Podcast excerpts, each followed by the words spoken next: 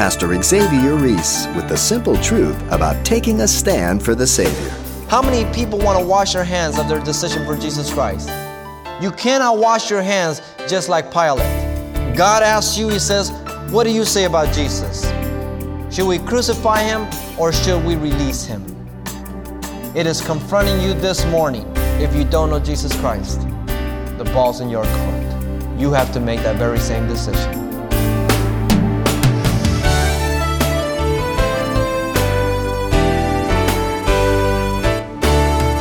Welcome to Simple Truths, the daily half hour study of God's Word with Xavier Reese, Senior Pastor of Calvary Chapel of Pasadena, California.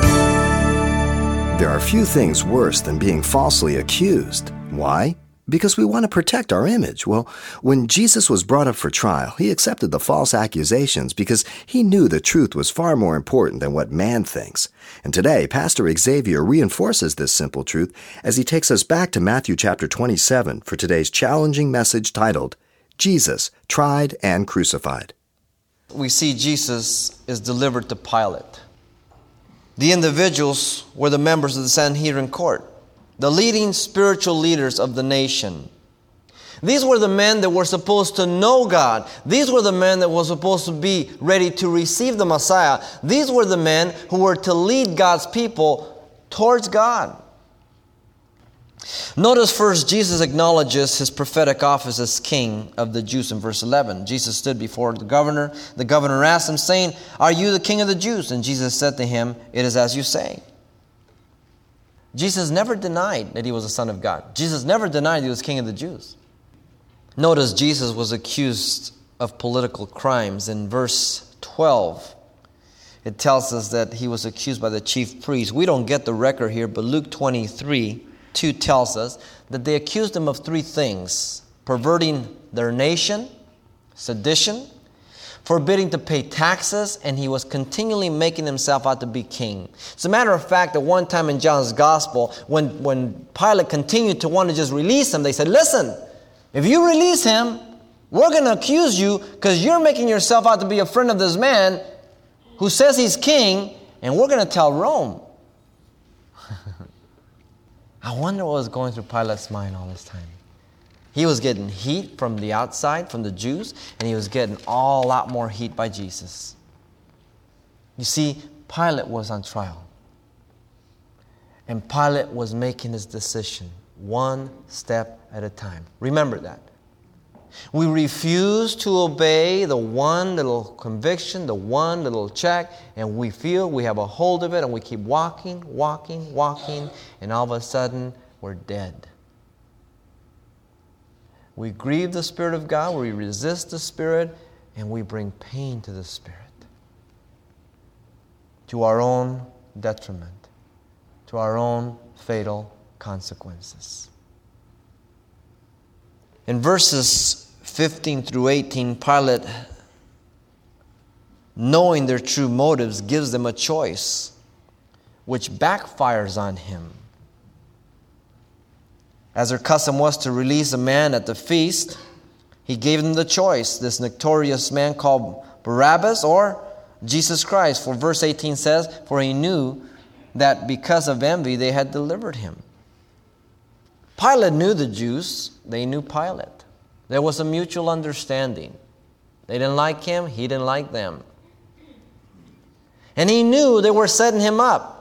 They knew they were looking for another opportunity to accuse him, and he was afraid of losing his position. And so, thinking it through, he's saying, Boy, how can I get out of this thing? Now, the Lord has already told him how to get out of it. You understand me? But he's not taking that route. He's taking his own way out. Thinking it is airtight. He says there's this guy, man, Barabbas. Uh, he is an insurrectionist. He is a murderer, John tells us. Surely they will not pick this man over Jesus. I've examined him. There's nothing in him worthy of death. Surely they'll pick Barabbas. Backfire. Be careful of your own little plans, of your own little plotting I'll do this and that, and then no, be careful. Airtight? It'll blow in your face, man. The Bible says, be sure of one thing your sin will find you out. There is such a caution in our lives as God pursues us over and over and over again. One of the greatest mistakes that you and I can make is to think because God has not taken action upon me because of disobedience that He doesn't care. Or that I'm the exception. Or that sin really doesn't keep me from God. That's deception. It is only God's grace and His care for me, waiting for me to repent. But there comes a time when God says, No more. And then the Bible says He chastens us and He disciplines us. And He brings consequences to our life. Look around you in the Christian community. I'm sure you're aware of many who have brought terrible consequences upon their life being Christians. And they have sacrificed so much knowing the better. We are to learn not only from Scripture, but from the lives of individuals who tragically have disobeyed and have brought terrible consequences on their life. The scriptures in the New Testament are very clear. Everything was written for our admonition, for our learning, that we might not come to these very same things and very same places and very same consequences. Not that we might criticize them, but that we might learn from them, lest we come to the very same place. In verse 19, Pilate is warned by his wife. She says, Hey, don't have anything to do with this just man. I had a dream, man, bad night. There's another check. People argue whether was this of God or not. I don't know. I'll leave it up to you. But it was a warning either way. And so the result in verses 20 down to 23 is that the religious rulers move the crowds here we see the spiritual influence of corrupt leaders. Verses 20 down to 23.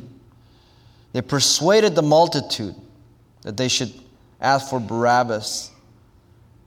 Pilate once again asked, Which of the two do you want me to release you? Hoping they would say Jesus, but they said Barabbas. And Pilate said, What then shall I do with Jesus who is called the Christ? That all of them said to him, Let him be crucified. Pilate desired to release him, Luke 23 20 says, over and over and over again. But he would not. Then the governor said, Why? What evil has he done? But they cried out all the more, saying, Let him be crucified. No way out. But there was a way out, wasn't there? On the physical realm, on the political agenda, no way out. If I don't crucify Jesus, they're going to report me, I'm gone.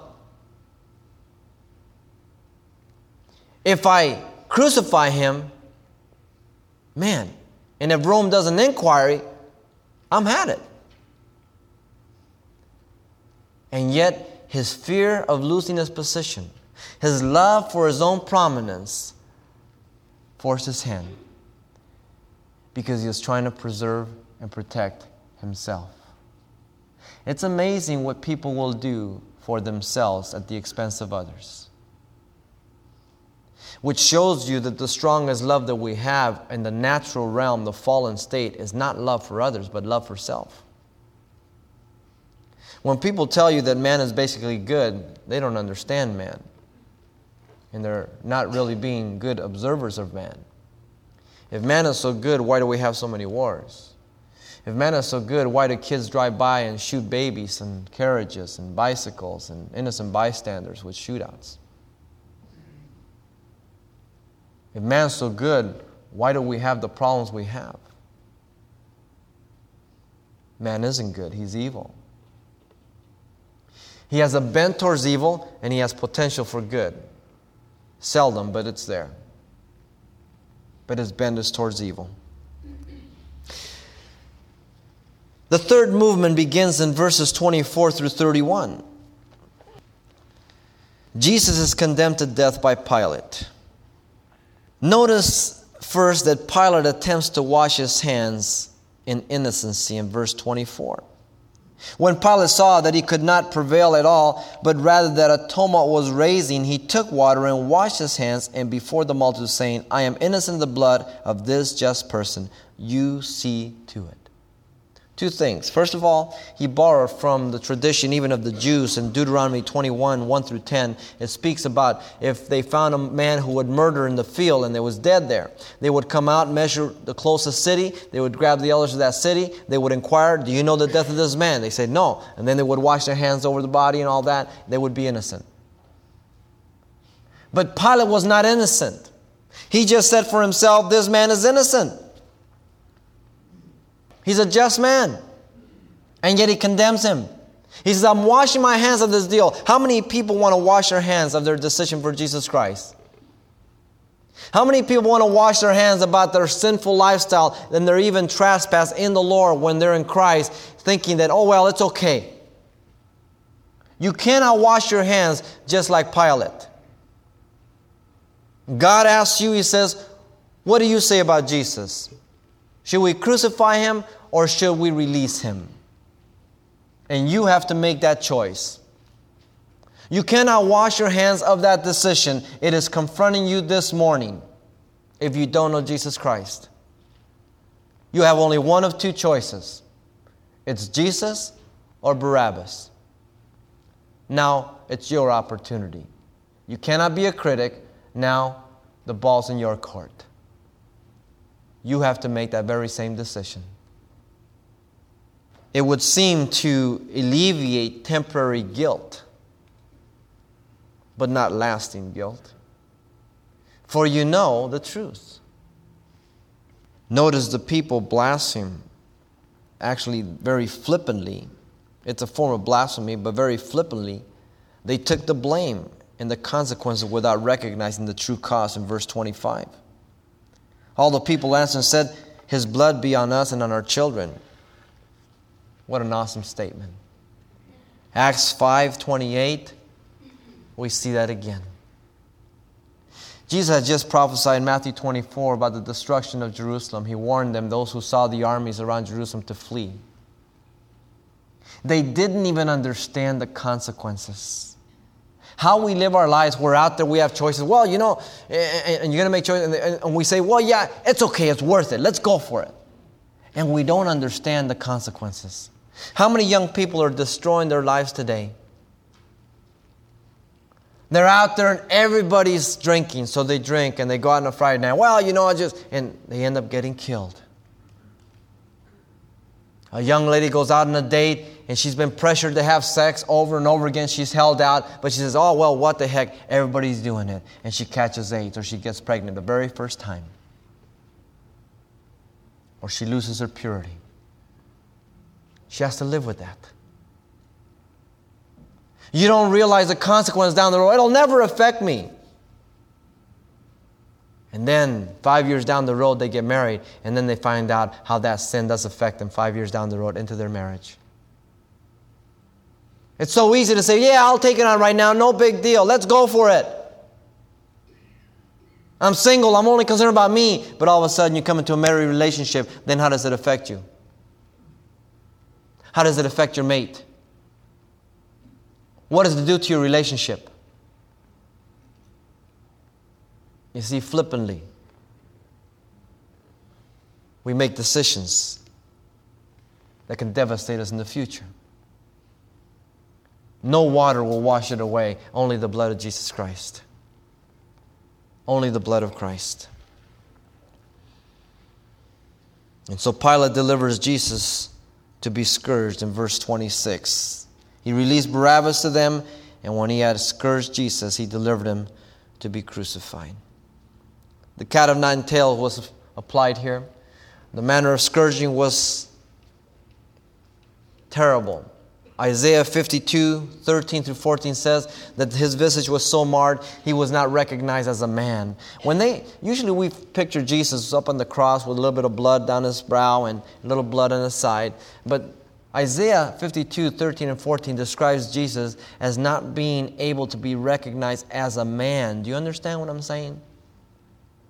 When they took that whip, cat of nine tails, they had leather thongs and they had bone embedded, had glass, had lead pieces embedded on it, and they would bend a man over a pole this way, so that he's bent over, his back is arched. They would hit over his shoulders and then across his rib cage.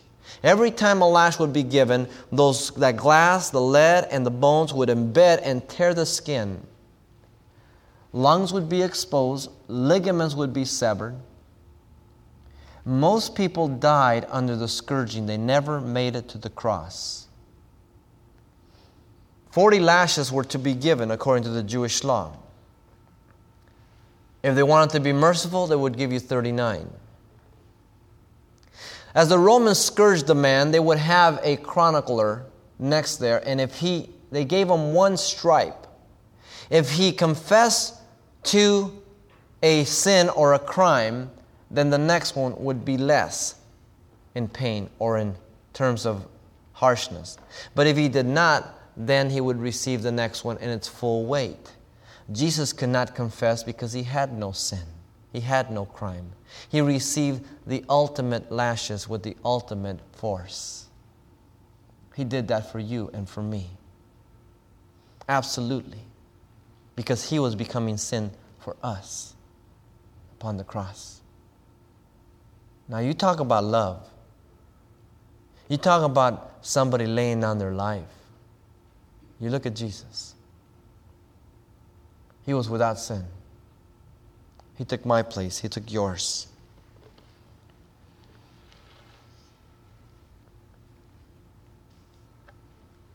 The soldiers mocked Jesus, verses 27 through 30. The soldiers and the governor took Jesus to the praetorium. The praetorium was there, the governor's headquarters at the Antonius fortress. Remember, Paul the apostle in Philippians 1.13 says, by the way, some of the praetorium guard has come to Christ. These were the elite of Rome, the elite soldiers. It says there, and they gathered the, go- the whole garrison around him. A garrison was a cohort. A cohort was 600 men, one tenth of a legion. 600 men. Roman soldiers, especially the praetorium, were the, the elite and the cruelest. They were professionals in torture, in mockery, in everything. 600 men. And Jesus was brought before them. They stripped him. They put a scarlet robe upon him, and this is a little cloak that uh, military generals use and kings as mockery. They twisted a crown of thorns, and the word for crown there is Stephanos. It means a victor's crown in mockery. But see what they didn't realize is they were putting the curse upon his head because you go back to Genesis 3 17 and 18. What was the result of the curse? One aspect of it thorns and thistles. He was bearing the very curse of the fall upon his head because Roman 8 says, Not only has he redeemed you and I, but he has redeemed the world. When he comes back, he's going to turn it back to what it used to be. He was bearing the curse of the creation upon himself. They gave him a reed in his right hand as a scepter of a king, mocking him, mocking his authority, his power. They bowed the knee in mockery and lack of respect. They said, Hail, King of the Jews, thinking that he had no power at all and that in fact he was no king. Then they spat on him and they took the reed and struck him on the head. They were indifferent and they disdained him. An awesome scene, isn't it? When you consider it was God they were doing this to. It's bad enough when we hear something in the news, when we hear some atrocity of some person being just mutilated, and we say, This man must be sick. But when you consider what they did, and it was the Son of God who they did it to, the one who came to redeem them and to die for them, that magnifies the love of God for us, doesn't it? Finally, Jesus was led to be crucified in verse 31. And when they had mocked him, they took the robe off him, put his own clothes on him, and they led him away to be crucified. Not a pretty trial, is it? But a trial nevertheless. You could change that trial in your own life. You can correct what you see wrong here. Put yourself in Judas' place. Put yourself in Pilate's place. Put yourself in the religious ruler's place. Put yourself in the people's place. Put yourself in the soldier's place. And then it's up to you what you're going to do with Jesus. You can do what they each did and be lost forever, or you can make the right decision and live forever. The choice is yours. Not Jesus' choice, not my choice, but yours. If you don't know Jesus Christ, then you are on trial this morning. And you have to make a decision about Jesus Christ. Interesting that Judas Iscariot used to pilfer the box, used to steal from the treasury. He lived for money. But what good did it do? He lost the 30 piece of silver they gave him, a little bit over $20. What will you sell out Jesus for? A lottery ticket? A million bucks? Pilate was afraid to lose his position. But in 10 years, he lost it anyway and he was exiled. He committed suicide. What is it that you're trying to grab onto that you say, I'm never going to let it go? You've got it, you're going to lose it anyway. You're ultimately going to lose it. I guarantee you. If you reject Jesus Christ. Because you cannot hang on to anything that you put before Jesus Christ. But if you let it go, He may give it to you in return. He may not. But once you have Jesus, that other thing won't matter. It won't matter at all. You know, like the baby that's got this thing, and you know, you want it, and you're trying to tear it off, ah, but then you get a candy, you put it in his hand. Oh, he gets caught up with the candy. Let's go to the other thing. if Jesus takes something from you, he always gives you back something a lot better, a lot better. But here we are. No, I want my rattle. I want my rattle. He wants to take what hurts you, man. Or you can be like the soldiers thinking they really had the power and the right to do what they did. Accountable to nobody. And yet every one will stand before God and they will give an account. You may be a mocker. You may make your jokes. Maybe you're a Judas. Maybe you're a religious person. Maybe you're a person of prominence like Pilate, or maybe you're just the people following the crowd, or maybe you're one of these soldiers, a mocker. Then the choice is yours. I pray that you make the right decision. It will affect your entire eternity. If you choose to walk in your own way, then you will never see God. If you choose to repent and turn to Him, you will see nothing but God. He will walk with you. He will cleanse you. He will comfort you. And He will never leave you nor forsake you.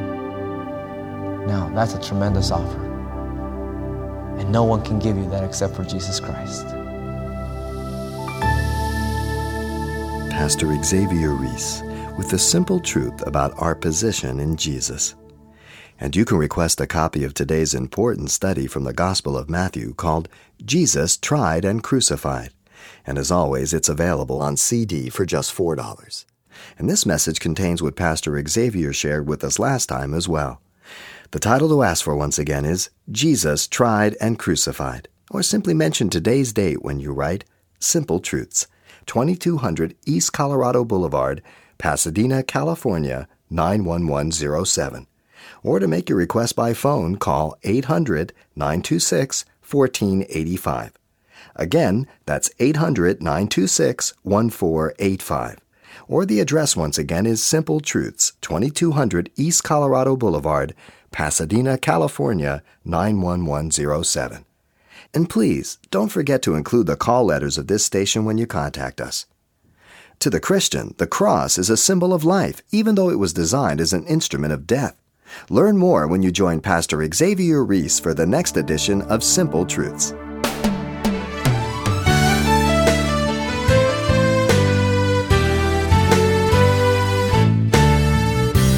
Simple Truths with Pastor Xavier Reese, a daily half hour broadcast, is a radio ministry of Calvary Chapel of Pasadena, California.